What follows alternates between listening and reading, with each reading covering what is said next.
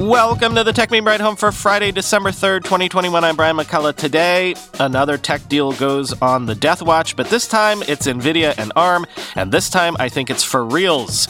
Google is probably working on its own smartwatch. Didi is the first Chinese stock to delist in the West. Instagram is encouraging you to create a Finsta account, and of course, the weekend long read suggestions. Here's what you missed today in the world of tech.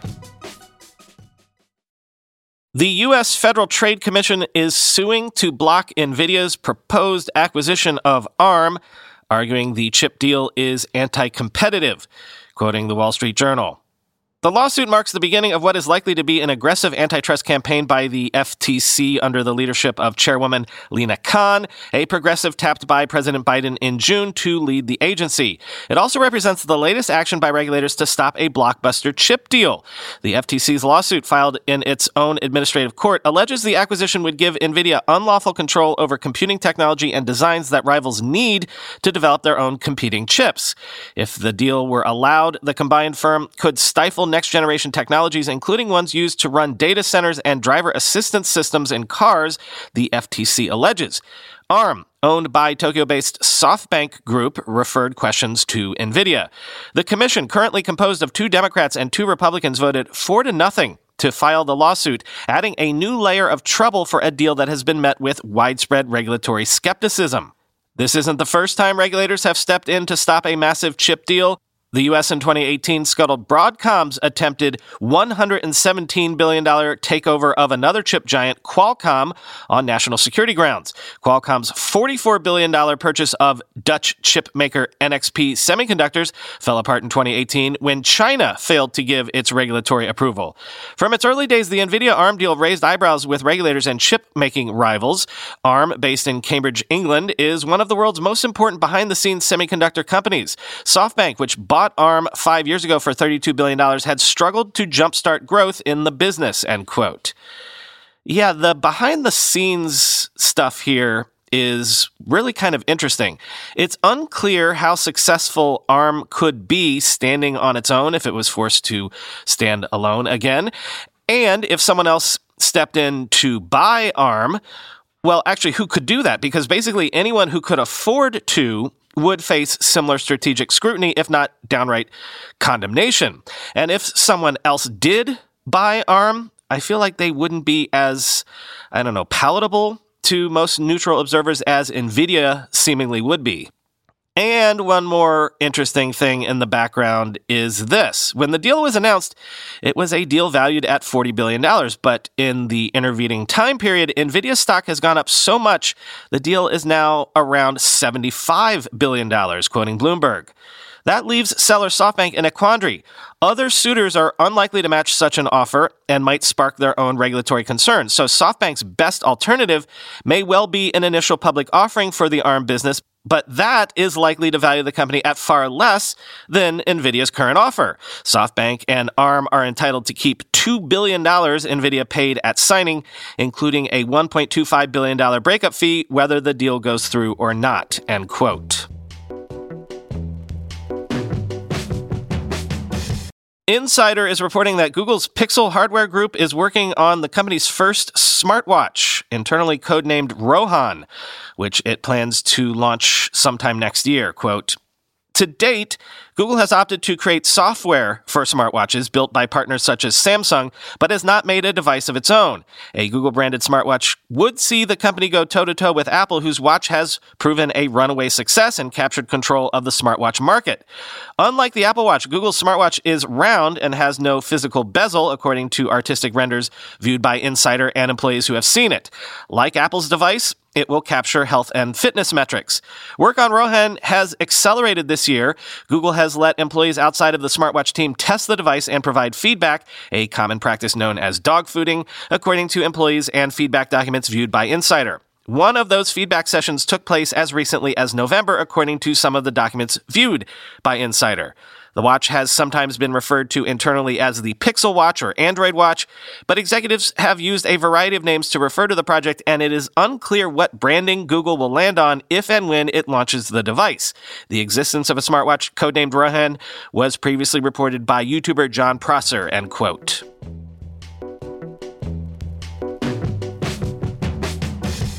Well, it begins, I guess. Didi Global says it will begin the process of delisting from the New York Stock Exchange and listing its stock instead on the Hong Kong Stock Exchange in an attempt to appease Chinese regulators. Quoting Reuters. Didi did not explain its reasons for the plan, but said in a separate statement it would organize a shareholder vote at an appropriate time to ensure its New York listed stock would be convertible into, quote, freely tradable shares, end quote, on another internationally recognized stock exchange. Sources told Reuters last month that Chinese regulators had pressed Didi's top executives to devise a plan to delist from the New York Stock Exchange due to concerns about data security. Didi pushed ahead with a $4.4 billion U.S. initial public offering in June, despite being asked to put it on hold while a review of its data practices was conducted. The powerful Cyberspace Administration of China then quickly ordered app stores to remove 25 of Didi's mobile apps and told the company to stop registering new users, citing national security and public interest. Didi, whose apps, in addition to ride hailing, offer products such as delivery and financial services, remains under investigation. End quote.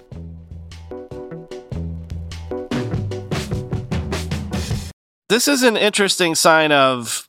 Uh, actually, I'm not sure, but it doesn't seem like this is good news for Meta. Apparently, Instagram has quietly been rolling out a pop up over the past year, encouraging users to, quote, try a new account to help them, quote, keep up with a smaller group of friends, end quote. In other words, if your Insta is no longer as fun as it used to be, Instagram maybe wants you to start over from scratch, quoting the Wall Street Journal. The pop up confronts single account users when they long press the profile icon at the bottom of their feed or tap their profile username. From there, with a few taps, they can make a second account without logging out of the existing one. Users have a choice of whether to link accounts, treating the second account as an extension of their first, like a new viewer profile in Netflix, or as a totally separate account with its own login, a spokeswoman for Instagram confirmed. That determines whether Instagram considers this to be one active user or multiple. If the two accounts aren't linked, a user can delete one with no impact on the other. An Instagram spokeswoman wouldn't say when the company rolled out the tool or how many people have created new accounts using it. Social media observers say the move is a reaction to users changing how they choose to interact online from public facing like hungry posts to more private discussions among closer knit groups. And they say Instagram and parent Meta platforms, formerly Facebook, benefit by increasing engagement and ad revenue among people who might have become apathetic. The app positions itself to get an advertising boost from users who engage more with content in a fresh account with fewer friends and interests than they might have in an older, bloated account said Dan Ives, an analyst at Wedbush Securities, a Los Angeles based investment firm. While users can set their Instagram accounts to private or share posts with close friends only within the app, many already do create a second account, often referred to as a Finsta, derived from fake Insta. Unlike the Facebook social network, which insists on one account for each user, Instagram has always been open to multiple accounts for a single user, end quote. Now, you know, they wouldn't be doing any of this unless the data told them that they can get a net plus in terms of engagement from, shall we call them rehabilitated users. But it also might suggest, quoting bash42.eth on Twitter, quote, Instagram has been in a subtle decline phase for nearly five years now. Context collapse is rotting the network from the inside out, end quote.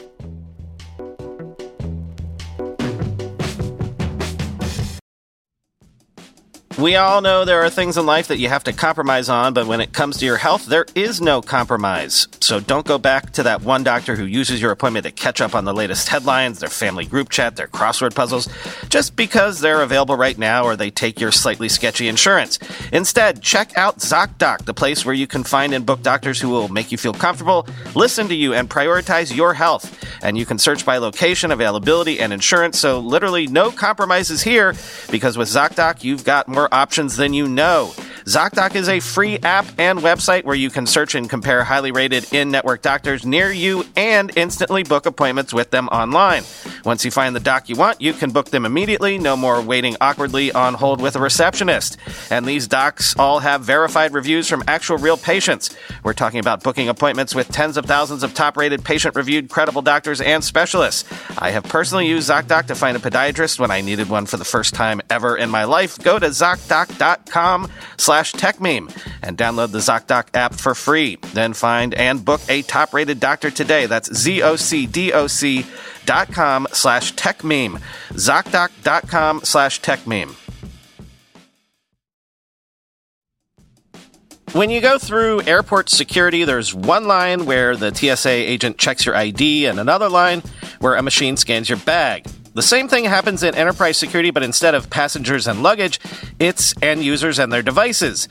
These days, most companies are pretty good at the first part of the equation where they check user identity, but user devices can roll right through authentication without getting inspected at all. In fact, 47% of companies allow unmanaged, untrusted devices to access their data. That means an employee can log in from a laptop that has its firewall turned off and hasn't been updated in six months, or worse, that laptop might belong to a bad actor using employee credentials. Kolide finally solves the device trust problem. Kolide ensures that no device can log into your Okta protected apps unless it passes your security checks. Plus, you can use Kolide on devices without MDM, like your Linux fleet, contractor devices, and every BYOD phone and laptop in your company.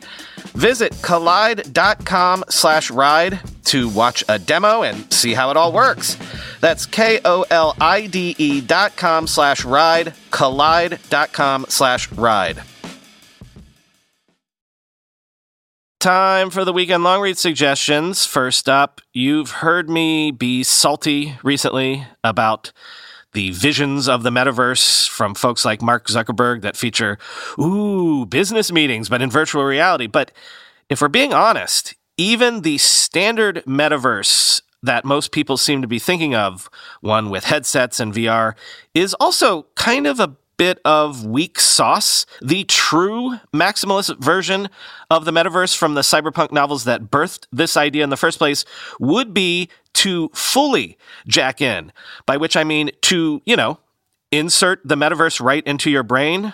So, from Wired, a look at the state of brain computer interfaces, including Elon Musk's Neuralink. Quote, you perceive or think you perceive things that aren't really there all the time, that aren't anywhere except inside your head. That's what dreams are. That's what psychedelic drugs do. That's what happens when you imagine the face of your aunt, the smell of your first car, the taste of a strawberry. From this perspective, it's not actually hard to incept a sensory experience or percept into someone's head. I did it for you the first few paragraphs of this story. I described how the cyborg was dressed, gave you a hint of what the room looked like, told you the soccer ball was orange. You saw it in your mind, or at least some version of it. You heard in your mind's ear the research subject talking to the scientists, although in real life they were speaking Japanese. That's all fine and literary, but it'd be nice to have a more direct route. The brain is salty glop that turns sensory information into mind. You ought to be able to harness that ability to build an entire world in there, a simulation indistinguishable from reality, end quote. Along similar lines, again, if you buy into the snow crash vision of the metaverse idea, then buying digital art or even your digital avatar is one thing, but virtual real estate might be an order of magnitude different thing.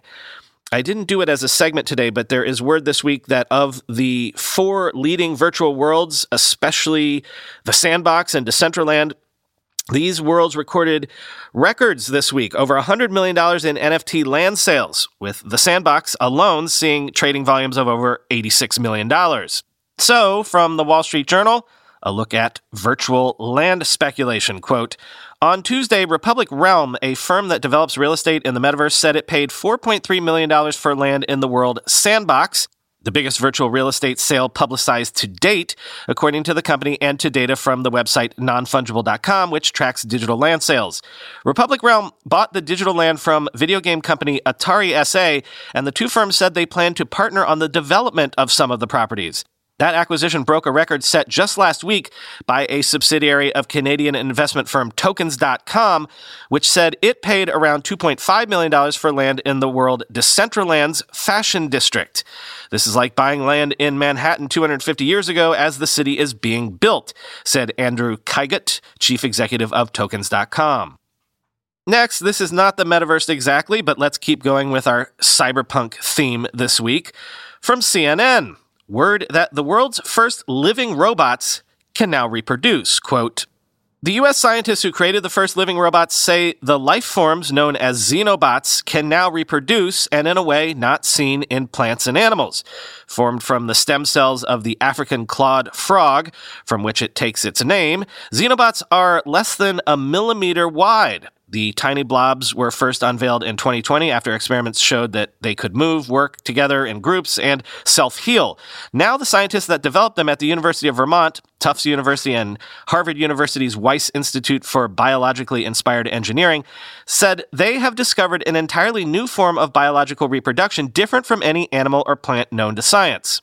The xenobots use kinetic replication, a process that is known to occur at the molecular level but has never been observed before at the scale of whole cells or organisms, the scientists said. The xenobots are very early technology, think of a 1940s computer, and don't yet have any practical applications. However, this combination of molecular biology and artificial intelligence could potentially be used in a host of tasks in the body and in the environment, according to researchers. This may include things like collecting microplastics in the oceans, inspecting root systems, and regenerative medicine, end quote. In other words, this is nanobots. We're talking about nanobots, which I believe was the subject of another Neal Stephenson book, The Diamond Age, I believe that one was. And then rounding off our sci fi stuff this week, it's a sci fi heavy long reads batch, I guess. From Ars Technica, we've got a look at why planetary scientists are increasingly excited about SpaceX's Starship rockets. Quote, for scientists, there are always more questions than answers, and there are always many more missions they want to fly than funds available to fly them. The ubiquity of water has only heightened scientists' desire to get robots out into the solar system to definitively find ice deposits and subsurface oceans and to characterize them. Just as we're learning that the solar system holds far more secrets than we might have imagined, which makes our inability to fly out there and unlock them especially frustrating. But what if we could? Some planetary scientists have started warming to the idea that SpaceX's new Starship rocket, with its unprecedented lift capabilities and potentially paradigm shattering low costs, could open up the solar system to a new era of exploration. Imagine sending a lander to Europa which harbors a vast, warm subsurface ocean. During recent NASA planning meetings, scientists contemplated sending a complex spacecraft costing billions of dollars to conduct science on Europa. At best, they were hoping to land a payload of science instruments about the size and mass of a mini refrigerator there. With Starship, by contrast, NASA might land a cache of scientific payloads the size of a single story unfurnished house. You can really take advantage of the Starship architecture and get to the outer solar system in ways we hadn't thought about before. One scientist said it could provide a revolutionary new way of exploring those worlds, end quote. Next, our dose of history this week on the occasion of its 20th anniversary. A look at the game Oregon Trail, that basically every Gen Xer I know remembers fondly as the first computer game to penetrate classrooms in the 70s and 80s. Quote, I wanted to make it so that it was fun, and I wanted to make it so that it was worth playing again. Heinemann, one of the original designers of the game, recalled, so he had the game generate enough random things along the trail such that playing even a dozen times brought something new and unexpected each time. He programmed the game to randomly hand players an assortment of snake bites, wild animal attacks, and broken wagon wheels. They'd occasionally get lost in the fog, and of course, they'd sometimes succumb to disease. Over the decades, You Have Died of Dysentery, added in a subsequent version, became the game's defining meme, end quote. And finally, this is not tech, but look, that Beatles documentary, it's amazing. And it's a funny thing, everyone online that I see raving about this are all Gen Xers like me who weren't even alive when the Beatles were still a band, but were brought up with the Beatles being played in all of our houses by all of our parents ad nauseum. Anyway, the point that I want to make is I personally will never not be fascinated by watching brilliant people create things. It's fascinating. That's why I love biographies. That's why I love business histories. That moment in the documentary where Paul noodles around for three minutes and has nothing at first, but just keeps poking and poking, and then literally pulls the classic song Get Back just out of the ether. All of that stuff. That's amazing. But also the mundane stuff, like the ooh, I'm hungry, want to go eat, all the bickering, the back and forth, the Yoko always hanging around in the background saying nothing. The documentary has this rare combination of showing you literal gods creating genius that will live on forever. The moment of creation itself, that wild mercury sound, metallic and bright gold, as Bob Dylan famously put it. But it combines that with, you know, these are just people showing up for work on a Tuesday, hungover sometimes, needing coffee, literally throwing crap against the wall to see what sticks. They could give me a hundred more hours of this and I would probably watch it all. So finally, today, from Variety, a piece that looks at why this might not only be the greatest rock documentary of all time, but maybe one of the greatest examinations of the creative endeavor ever made, full stop.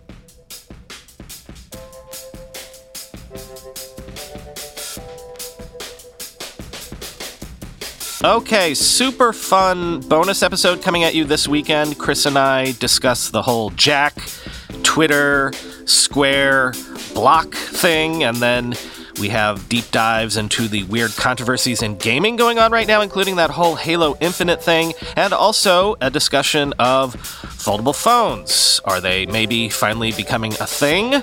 We do this all with the great Vlad Savov, who I had never actually formally spoken to before doing this episode, but who has quickly become my new favorite guest for the podcast. As you'll hear, Vlad jumped right on and mixed it up with Chris and I like we were all old friends. Great episode, great discussion. Talk to you on Monday.